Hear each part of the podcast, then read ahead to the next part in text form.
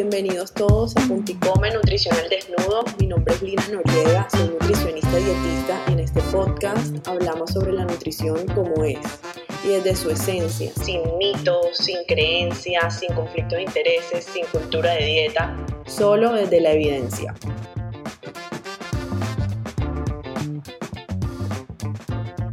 Hello, hello, bienvenidos todos a Punticome Muchas personas me han pedido a través de mis consultas y a través de redes sociales que hable sobre cómo pueden comer cuando se van a un viaje o a un paseo y me lo piden casi que con una cara de tragedia, lo que me pone a reflexionar que para muchas personas esto es un tema que da ansiedad y preocupación. Y creo que, creo que es por muchas razones. De los primeros pensamientos que surgen cuando vamos a ir a un viaje o un paseo es, me voy a engordar, voy a subir de peso porque no voy a poder controlar la comida. Me va a tocar comer lo que me den, me va a tocar ir al mismo sitio que todo el mundo, me va a tocar comer diferente a lo que vengo acostumbrada, tocar, tocar, tocar. Entonces, imagínense un viaje o un paseo que creería que la mayoría de casos tiene como propósito ser un, ser un momento un espacio de relajación, de diversión, de felicidad, termina siendo una preocupación y una carga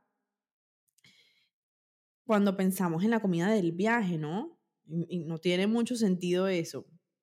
Yo sé que tal vez esto no le pasa a todo el mundo, no quiero generalizar tampoco, pero si esto te suele suceder, primero quiero decirte que no va a pasar nada porque hay muchas formas de mantener el balance en tu viaje.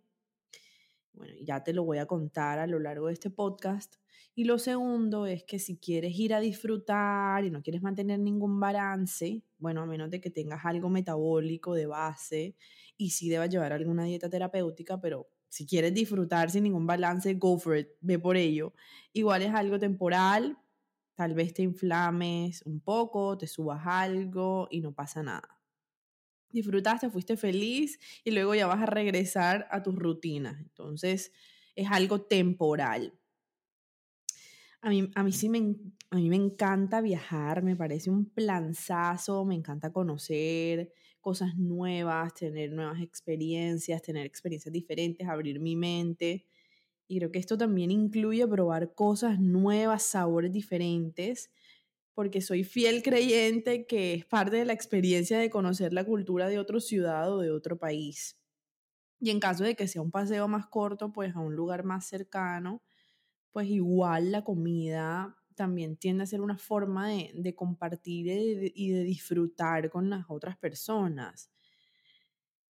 Y bueno, pienso que si no quieres comer, también es respetable que no quieras comer, yo creo que de este tema, aquí como poniendo un paréntesis, también he hablado mucho porque mm, cuando, por ejemplo, cuando hablamos de las comidas en reuniones sociales, em, que se presenta mucho esta situación en donde alguien no quiere comer o nosotros no queremos comer, ya sea porque no tenemos hambre o porque no nos apetece algo o porque no podemos comer por algún tema de salud y luego está siempre la otra persona que nos obliga y nos presiona, cómete esto, cómete lo otro, pero come, ay, no seas boba, ay, no sé qué. Que eso tampoco está bien, ¿no? Porque si no queremos comer, deberíamos respetarle eso a la otra persona y también nosotros mismos también saber que si no queremos comer algo, también está bien decir que no, también está muy bien decir que no. Ya es muy diferente cuando tenemos hambre y sí queremos comer y sí queremos compartir y nos duele hasta la boca del estómago y no queremos compartir o no queremos comer, comerlo por miedo a engordar o por miedo a la dieta o por cualquiera de estas razones, ¿no? Nunca deberías poner a tu cuerpo en esa situación de pasar hambre física de esa forma, porque es una forma de no atenderlo. Y también si quieres ir a compartir, comparte, es una experiencia linda em, de, la, de la vida humana, pienso yo. Pero bueno, para que regresemos ya al tema de los viajes y todo esto, si se dan cuenta, todo este miedo antes del viaje y esa angustia que nos da eh, algunas personas proviene de la cultura de dietas. Esa que nos dice que esto está mal, esto está bien comerlo, si lo haces de esta forma está mal. Porque es eso, ¿no? La cultura de dieta que nos dice, estas son las reglas, estos son los patrones, esto es lo que tienes que hacer, si no lo haces así, lo estás haciendo mal. También esta cultura de dieta que nos habla del peso, del número de la báscula como un indicador de progreso, de que el peso para tu estatura y si no estás así, estás mal, eh, no te ves bien, eh, no tienes eh, fuerza de voluntad, no tienes valor. Entonces es como una forma también de, por un lado, de moralizar la comida, ¿no? y de ahí proviene ese sentimiento de culpa, de que si no seguimos, entonces la regla bajo un ambiente controlado en donde tenemos todo controlado, entonces si no se hace así, entonces ahí ya proviene la culpa porque sentimos que estamos haciendo algo malo. Y esos sentimientos de culpa pueden llevarnos como a más pensamientos, esos pensamientos pueden llevarnos como a ansiedad y esas, y esas emociones sí puede que nos dificulten em, ir a nuestro viaje y hacer una alimentación consciente a lo largo del viaje. Que, que esa alimentación consciente no tiene nada que ver con restringirse, sino con comer en el presente y estar pendiente de las elecciones que hacemos a lo largo del viaje, eh, de las porciones que escogemos y también de nuestras señales de hambre física sea, en medio del viaje, darnos la oportunidad también de identificar el hambre física cuando tenemos hambre y atenderla y la saciedad cómoda, ¿no? También saber identificar cuando ya nos estamos saciando cómodamente y en realidad cuando lo hacemos de esta forma definitivamente podemos ir, disfrutar, comer eh, de la nueva gastronomía que nos, que nos están ofreciendo, compartir de una forma consciente y equilibrada. Y puede ser algo fluido y que podemos irlo practicando y paso a paso. Entonces, los viajes o paseos pueden presentarse con mucha frecuencia. Para algunas personas pueden presentarse con mucha frecuencia, sobre todo que sé que hay personas que también viajan mucho por trabajo. Y este, esta situación o este momento em, también la podemos ver como una, una, una, una experiencia o una oportunidad para aprender a relacionarnos con los, con los alimentos bajo ese contexto, ¿no? Entonces, voy a decirles algunos tips que pueden ayudarnos a disfrutar y estar en balance con la alimentación. Entonces, primero, relájate con el tema de la alimentación y la sensación de que vas a perder el control y subir de peso. Y si estás relajado, entonces perfecto. Segundo, intenta mantener tus tiempos de comida principales a los cuales estás acostumbrado. Entonces, pues dentro de lo posible, ¿no? Porque tampoco, tampoco si no es posible hacerlo, tampoco es una comisa de fuerza. Entonces, dentro de lo posible, tratar de mantener los tiempos de comida principales. O sea, si tú desayunas, almuerzas y cenas, pues hazlo. Y si tú solo almuerzas y cenas, entonces hazlo de esa forma y trata de hacer esas comidas completas, es decir, con los, con los nutrientes que tu cuerpo requiere. Por ejemplo, incluir ahí la proteína, incluir ahí la fibra de los vegetales, incluir el carbohidrato, incluir la grasa, la grasa saludable, para que puedas darle a tu cuerpo lo que él necesita y entre como en un balance, ¿no?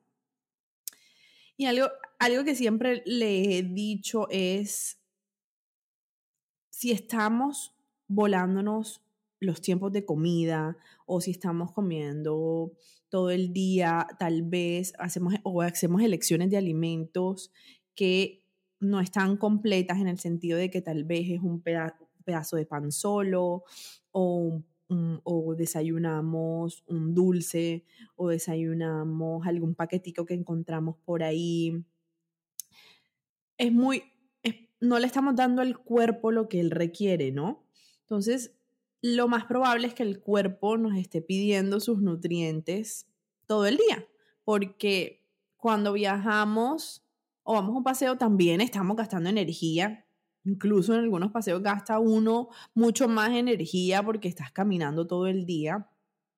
Entonces, claro, si desde tempranito tú estás volándote comidas o estás comiendo algunas comidas incompletas, él va a estar pidiéndote con más frecuencia que le des lo que él necesita. Y esto puede ser que él te lo pida en forma de, em, de lo que llegue más rápido al cerebro, que en este caso es el azúcar simple, ¿no? Entonces, se manifestarían con más frecuencia este tipo de antojos. Entonces, es importante en lo posible mantener los tiempos de comida a los cuales estás acostumbrado y que sean unas comidas completas. Otro aspecto importante a tener en cuenta a la hora de que vayamos a este viaje o a este paseo es sentarnos a comer. Cuando vayamos a hacer estas comidas principales a las cuales estamos acostumbrados, tratemos de sentarnos en un lugar para que nuestro cuerpo también reconozca de que es tiempo de comer y que vamos a hacer la ingesta a la cual él está acostumbrado. Y cuando ya nos sentemos y comamos, comamos en el presente nuevamente, ¿no? Mastiquemos bien, comamos despacio, comamos con tranquilidad, ojalá sea un ambiente feliz, tranquilo. ¿Por qué? Porque si comemos parados, si comemos haciendo otra cosa, es muy difícil que el cuerpo también caiga en cuenta de que estás comiendo, ¿no? Entonces, no vamos a estar pendientes de saborear las texturas, de probar, de masticar adecuadamente, sino que vamos a estar pendientes pues de otras cosas. Y esto dificulta el proceso de alimentación consciente. ¿En qué sentido? que es más difícil que sentamos nuestras señales de saciedad cómoda. Eso es un tip muy importante, ¿no? Además que si ya vamos a probar una nueva gastronomía, eh, en el caso de que sea otro país o otra ciudad también, ¿por qué no?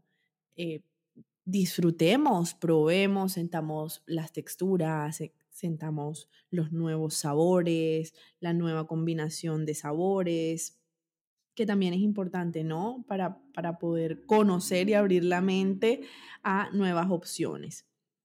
Y lo otro también muy importante es entender esas señales de hambre, ¿no? Preguntarnos a nosotros mismos, ¿será que si tengo hambre lo siento físicamente en mi cuerpo? mi cuerpo me está pidiendo comida o es que tengo otro tipo de hambre, que esto es algo que puede pasar con frecuencia en medio de este paseo o de este viaje. Recordemos el poder tan grande que tienen nuestros sentidos, ¿no? Entonces podemos encontrarnos, por ejemplo, con hambre visual, hambre por los ojos. Es importante reconocer este tipo de hambre porque es una fuente de estimulación o incluso nos puede hacer comer cuando estemos llenos.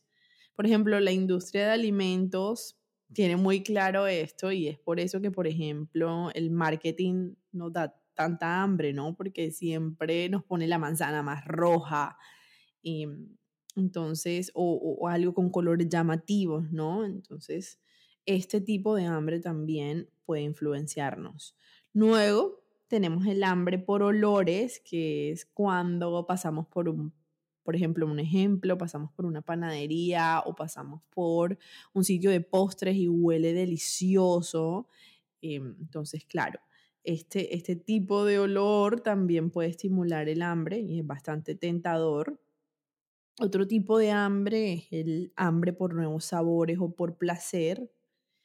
Cuando queremos algo crujiente o simplemente queremos sentir placer de algo, si nos gusta el helado, si nos gusta algún tipo de postre específico, eh, ser consciente de que es hambre por placer y hacerlo sin sentir culpa si es lo que nuestro cuerpo nos está pidiendo en ese momento, ¿no? También está el hambre social y se refiere a que nos da ganas de comer simplemente porque estamos con alguien y ese alguien quiere comer y está comiendo. Y está bien, somos seres sociales y nos relacionamos también de esa forma. Entonces, en ese caso, lo importante es hacernos conscientes de que lo estamos haciendo.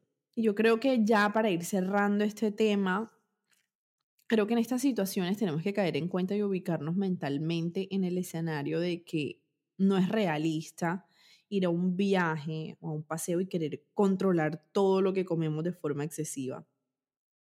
Sé que tal vez hay algunas personas que les gusta manejar así su alimentación y están bien y se sienten tranquilas y también disfrutan de esa forma y también está bien. Pero también sé de otras personas que tal vez se sientan mucha presión al ir de viaje porque sienten que van a perder el control. Pero ir con ese mismo miedo como de la alimentación o como si la alimentación siempre tuviera que verse perfecta o como si tuvieras que ir en un régimen, e-, ese mismo miedo alimenta el querer, el querer comer, ¿no? El querer comer por la emoción, porque esa misma preocupación aumenta la ansiedad y digamos que hay muchos alimentos prohibidos en nuestra cabeza también, producto de la cultura de dieta. Hay mucha sensación de culpa y como dije, esto también puede que nos lleve a comer esos alimentos que tenemos prohibidos en nuestra cabeza. Y hay, algo que pasa muy comúnmente y es que entre más nos prohibamos algo, más el cuerpo lo busca, ¿no? Porque o, cada, o cada vez que lo veamos es como una emoción que hay ahí de comerse eso prohibido y de que cuando nos damos la oportunidad de probarlo sin ningún problema, cuando nos damos el permiso de probarlo sin ningún problema, sin creer que es algo prohibido, ya se quita como esa emoción, ¿no? Entonces es algo un poco más fluido. Ahora sí, para concluir, la alimentación en los viajes lo más importante es que lo veas como una oportunidad para disfrutar, no va a pasar nada, es algo temporal, no vas a perder el control, puedes ir haciendo alimentación consciente, disfruta, come lo que tengas que comer, comparte lo que tengas que compartir y todo va a estar bien. Ya luego vas a regresar a tu sitio, a tu casa, a tu hogar, vas a regresar a tus rutinas y ahí importante, pues regresar a lo que venías acostumbrado, ¿no? A tus tiempos de comida, a cómo era tu alimentación, em, a todas tus rutinas y, bueno, ahí ya vas a estar em, bien. Y nada, espero que les haya gustado este episodio, espero que lo hayan disfrutado. Si sabes de alguna persona cercana que em, le dé mucho estrés o viaje mucho, envíale este, este episodio y muchas gracias también por estar conmigo. Chao, chao.